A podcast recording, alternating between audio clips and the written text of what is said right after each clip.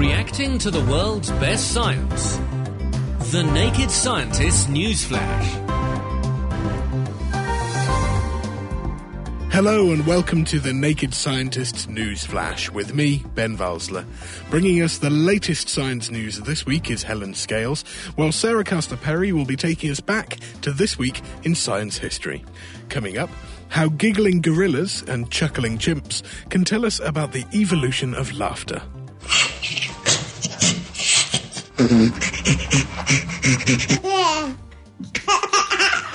How squid can see light through their skin. They looked at those ink sac tissues and they found that there are genes in those tissues that produce proteins that we also find in eyes that are really associated with light detection in the retina.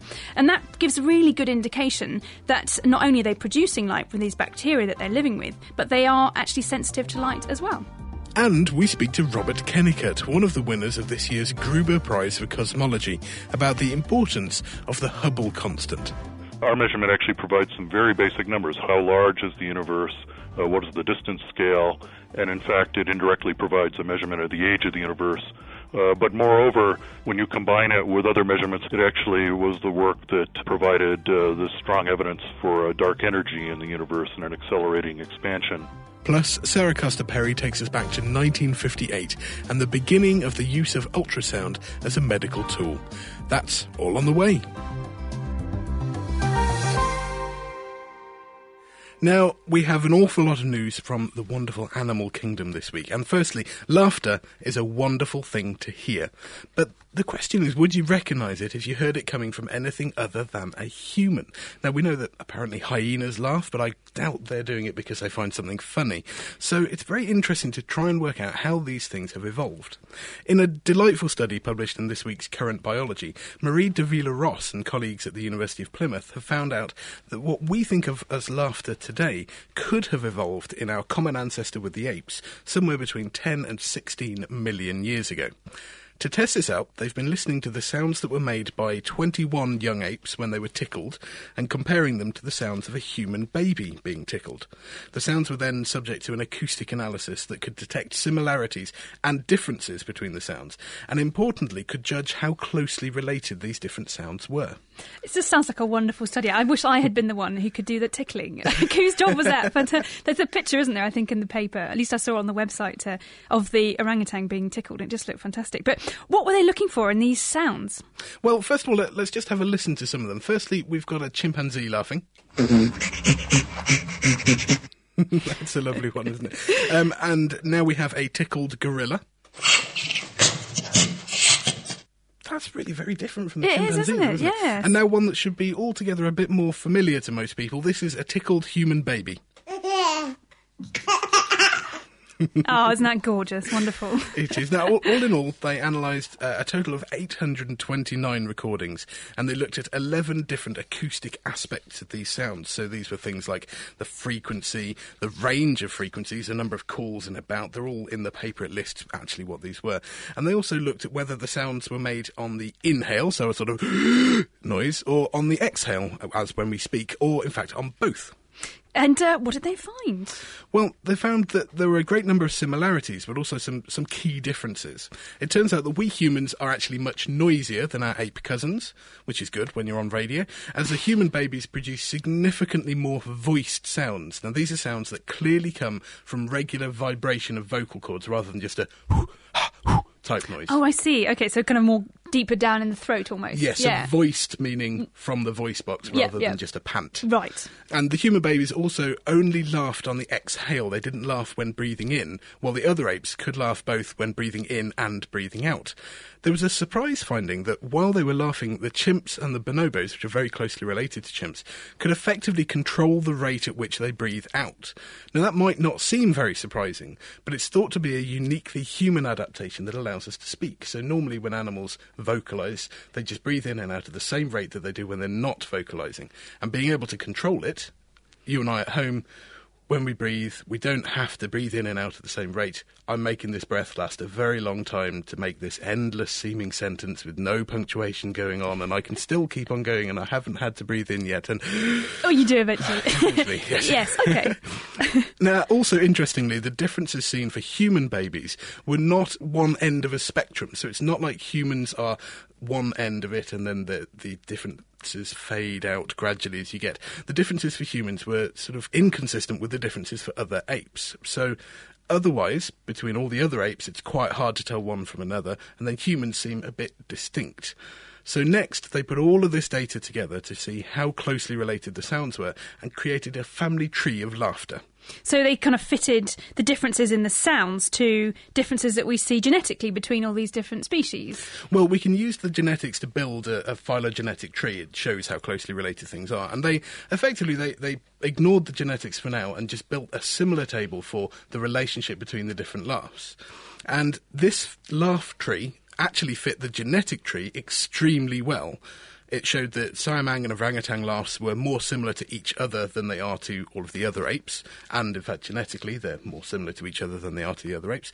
As chimps and bonobos are the same, they're closer to each other than they are to us, and humans laugh more like the chimps than they do like the other apes, and that also fits our genetic relationships. Now, it's all too easy to fall into the trap of ascribing human thoughts, intentions and emotions to animals. We think of foxes as being sly. Very often I see my cat fall off a window ledge and then look round, and I honestly think he's going, well, I meant to do that. That was what I intended. An embarrassed cat. Yes, exactly. Now, this is called anthropomorphism. This is when you ascribe human thoughts and intentions to an animal. But this paper now shows that when an ape is laughing, it's actually okay to call it a laugh. And this reminds me of a lovely joke I heard recently, and I hope you'll get this at home, and that's that you should never anthropomorphise animals because they really don't like it. Oh dear, does that make you laugh like a chimpanzee? I don't know. Anyway, I'm going to stay in the world of animals for my story, which is about those fantastic denizens of the deep, squid. And the fact that scientists have found that they don't actually only see through their enormous round eyes, but also all the way along their bodies as well. And this is a paper that's been published in the journal PNAS this week by researchers from the University of Wisconsin-Madison in the States. And they've been looking at the underside of a Hawaiian bobtail squid. And these are really cute. Seriously, check out a picture of them. They're about 3 centimetres or an inch long, and as far as squid go, they are really quite gorgeous little things. And what they have is a sort of on their ink sac, which normally just releases ink when they want to stun predators or confuse them when something's come to eat them. They actually also glow, and the reason they do that is because of something which is known as counter illumination. When a predator looks up at that squid from the underside, normally it would see a very dark outline against the brightness of the surface of the water. But in fact, when they glow like that, it means that they blend in, really. They don't show up as a dark shadow against the surface of the water. And now Margaret McFarlane Guy and her team have found evidence that those camouflage organs in the ink sacs are actually capable of not just emitting but also detecting light as well. That's really incredible. I mean, this sort of camouflage is amazing, to be able to cancel out your own shadow, to mean that things underneath you just can't tell you're there. But how does it work? How do the squid make that light? Well, it comes out of a type of bacteria called Vibrio fischeri, and that was discovered about 20 years ago, and they naturally glow. And this is in a process called bioluminescence, and it's a really good example of a symbiotic relationship in which two species live together, and they both benefit from the arrangement. The squid have this wonderful camouflage that the bacteria give them, sort of an invisibility cloak, if you like, if you're a Harry Potter fan, and in return the bacteria get a nice safe place to live and with all the nutrients that they need. Right, but surely if it's a different animal, as it were, or bacteria, then that will produce light regardless, because that's what it does. But how does the squid control it? Surely the squid needs to regulate that light. Yes, they're not just glowing all the time, and in fact the tissues around the ink sac that contain these bacteria actually have the ability to kind of close in around them. That's really much like an eye. It's quite extraordinary. Like the iris in your eye can change how much light gets in. This is actually controlling how much light gets out, and they're even covered over the top of the ink sac with a rudimentary lens, a clear layer, and that even kind of focuses the light a bit like a lens in your eye. So the squid really are able to match themselves very carefully to the brightness of the sea surface, because that'll change with the time of day and where they are in the world and so on. Well, I guess it makes sense, because if they need to know how bright it is around them in order to know how to cancel out their shadow, it makes sense that these bits can also detect light as well as emit it. Yeah, that's absolutely right. And what these researchers have done is they looked at those ink sac tissues and they found that there are genes in those tissues that are also associated and that produce proteins that we also find in eyes that are really associated with light detection in the retina.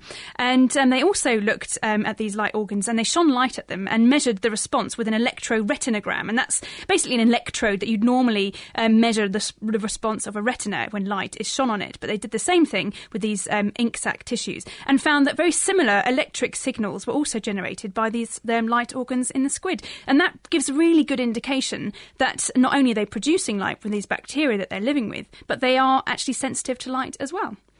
So could this actually be how vision evolved in the first place, in this sort of diffuse sheet of light detection? And we know that it eventually got co-opted into interesting structures like eyes, but could this actually tell us a bit about how vision evolved? It certainly could, and I think the researchers at the moment don't really know exactly how the eyes of a squid are related to these ink sac structures and how that came about, but it could be a form of something called evolutionary or genetic tinkering, and that's a technical term. I think that's wonderful, and that's really sort of the co-opting of an existing system, an existing set of proteins and so on that are working to produce a certain effect, in this case capturing light, and that could be what's going on. But we do need more studies to delve a bit deeper into exactly how it is that squid have eyes and they also have these potentially have this ability to detect light all the way along the bottom. And I think it also gives us some insight into this symbiotic relationship with bacteria, because we are also big animals that have a very intimate relationship with lots of bugs, because 8 out of 10, in fact, of our internal major organs have some sort of bacteria living in them. They might not produce shining light. That might be quite fun if they did, but we do rely on them and they do keep us healthy. So understanding more about how different animals and species have lived together and evolved to live together is really quite important for understanding our own health, I think. That's fascinating. And it's probably for the best that actually the bacteria inside us don't produce light, because then there's only sort of one route through which it could shine out. Yes, indeed. Right. Food for thought, I think. Now, back in February, I reported on a paper in the journal Current Biology about how birds called reed warblers protect themselves from being parasitised by cuckoos. And in a follow-up paper in this week's Science journal, Nick Davies and Justin Welbergen from Cambridge University have found out how these birds learn to defend themselves, and they do it by watching their neighbours. Now, as I'm sure most people know, cuckoos are a problem because they lay their eggs in other birds' nests, and so they let other birds bring them up. It wastes a lot of energy for these reed warblers, and there's no advantage to them. They're not passing their genes on. As a result, they've evolved a tendency to mob the cuckoos, which makes them less likely to end up being parasitised. But it is quite costly, it takes a lot of energy, and it risks exposing themselves to the predators. So what do they actually do? Do they sort of gang up together and shout and scare the cuckoos away? Is that what these reed warblers are up to? Well, what they do is they make very loud calls and they snap their beaks with a loud clicking sound. In fact, we have a recording of it here.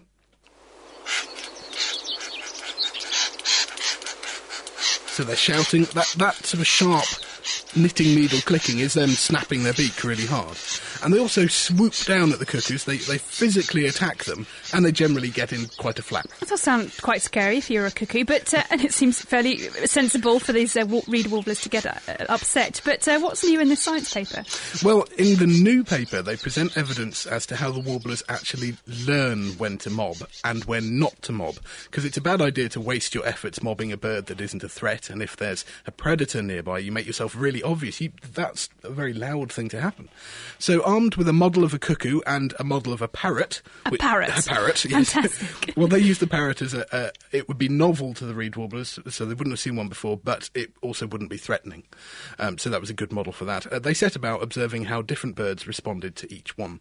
And after establishing a baseline for how each set of birds reacted, they allowed the birds they studied to see how neighbouring birds reacted to these models. Now, if the birds are learning through social stimulus, if they're learning from other birds, then the mobbing would only increase in response to the model that their neighbours mobbed. So if their neighbours mob the cuckoo model, then they should mob the cuckoo model. If the neighbours mob the parrot, then they should mob the parrot. But what they found was that when the neighbouring birds mobbed a model parrot, which they could be made to do by playing that sound at them, it made no difference whatsoever to how likely the birds that were being studied were to mob either a cuckoo or a parrot. But when a cuckoo was mobbed nearby, the rates of cuckoo mobbing greatly increased. In fact, naive birds that had not mobbed a cuckoo before would only start mobbing after watching their neighbours do so. And this is probably because female cuckoos have a sort of designated area in which they lay eggs. So a cuckoo in a neighbour's nest suggests an imminent threat to you.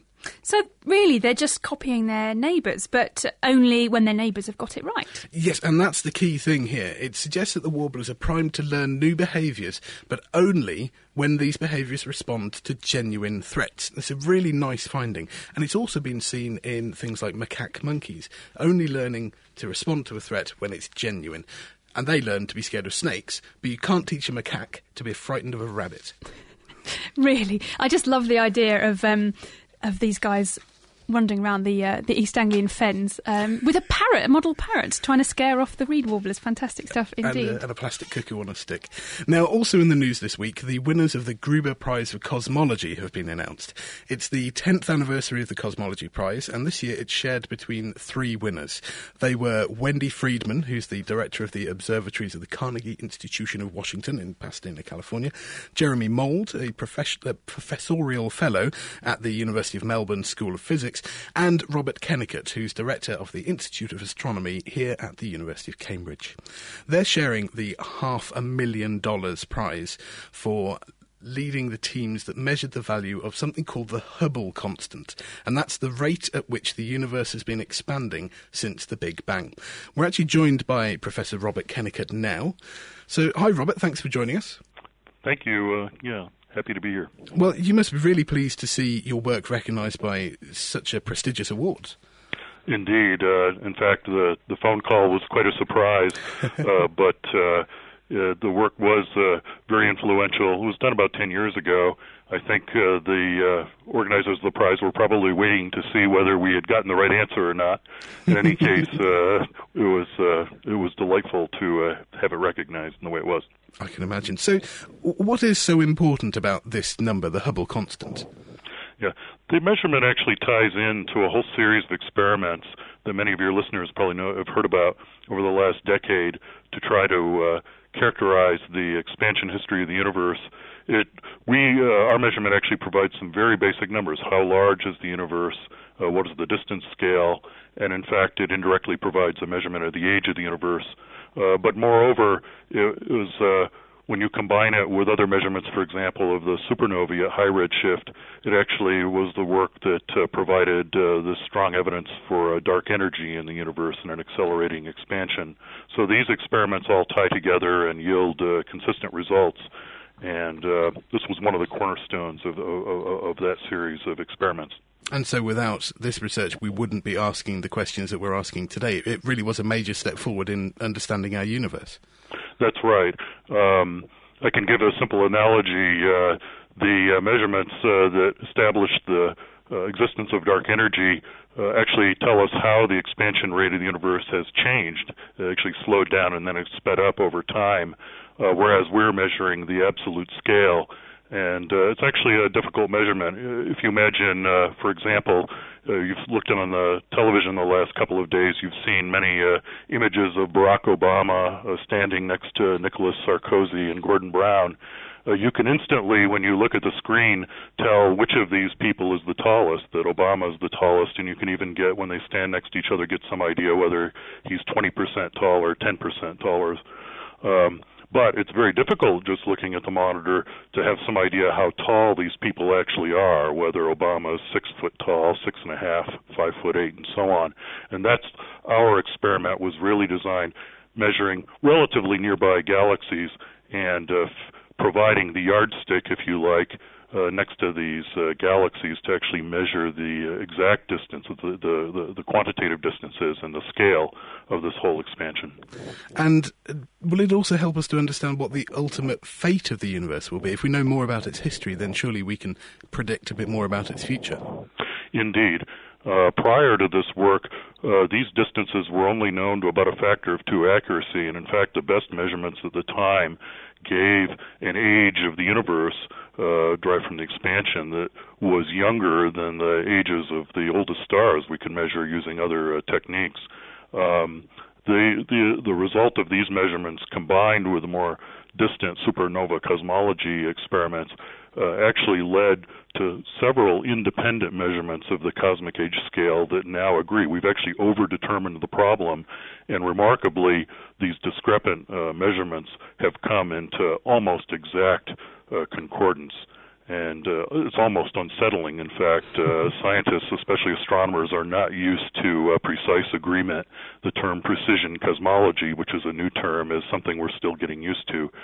And the result of that is the implication, in fact, is as the universe in the future, the universe is actually going to speed up its expansion over time as this dark energy becomes more and more important force in driving the expansion of the universe.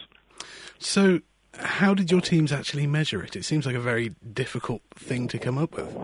Yeah, it actually boils down to fairly mundane measurements. What we want to do is measure surveyed distances to galaxies. We want to measure how far they are away in miles or kilometers very precisely. The key instrument that enabled this breakthrough was the Hubble Space Telescope. We use the key technique we use is a class of variable stars, pulsating stars called Cepheid variable stars, whose brightness can be measured accurately when you measure their period of oscillations. And, and Hubble actually had the resolution to actually be able to identify these stars in galaxies at distances of up to 50 or 100 million light years, and a light year is 6 trillion miles, so these are vast distances. And it was by actually, we essentially laid out about 20 benchmarks and distances in the local universe, and we're able to measure not only the local expansion, but how that that expansion actually changes with distance. We live in an overdense part of the universe that has affected the local expansion, and we had to calibrate that out as well. At any rate, so you can think of us sort of being as surveyors, laying out benchmarks and establishing a scale. Our result was accurate to about 10% at the time. Since then, other techniques using cosmic microwave background have repeated that measurement completely independently, and the 2 sets of results actually agree within a few percent. So we're quite sure we've got it right. That's astounding. And so finally, the prize money shared between the 3 of you, $500,000. Does this go towards more scientific research, or are you planning a well-deserved treat for yourself? You're not the first person to ask. And these important decisions take time, you must understand. Of course. So I can tell you I'm not going to buy a supercar. I'm not going to give it all to charity, but we are going to. I'm going to spend some of it on one major party for the team. Wonderful. Well, just in case you happen to be doing the invites at the moment, then you can write to The Naked Scientist at Cambridge University. But no, of course, we wouldn't expect an invite like that. Anyway, I don't know. I'm a fan of the show, so who knows? Wonderful. I'll keep an eye on the post. Well, thank you ever so much for joining us, Robert. That was Professor Robert Kennicutt. He's the director of the Institute of Astronomy at Cambridge University. And along with Wendy Freedman and Jeremy Mould, he's just been awarded the Gruber Foundation's Cosmology Prize for measuring the rate of expansion of the universe. Read the references and find out the facts. All our programmes are archived in text and audio on our website at nakedscientist.com. Now we join Sarah Castor-Perry to find out what happened this week in science history. This Week in Science History saw in 1958 the publication of a significant paper that began the use of ultrasound as a diagnostic tool in medicine. It was published by the Scottish obstetrician Professor Ian MacDonald and his colleagues in The Lancet, and is seen as one of the most important papers in medical imaging history. Ultrasound waves are sound waves of a much higher frequency than we can detect. Humans can hear up to around 20 kilohertz, but medical ultrasound operates at between 2 and 18 megahertz. In modern ultrasound machines, the sound waves enter the body from the probe containing an acoustic transducer, which produces the sound waves. They enter the body and bounce off the internal organs in different ways depending on their density, coming back to the detector as an echo.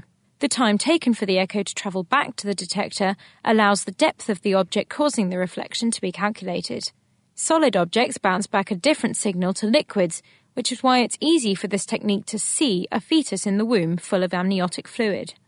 Most people would recognise, or may have experienced, the use of sonography during pregnancy to image the baby, but it's also used as a diagnostic tool elsewhere in the body, such as imaging organs like the bladder and the prostate in men to check for abnormalities like tumours.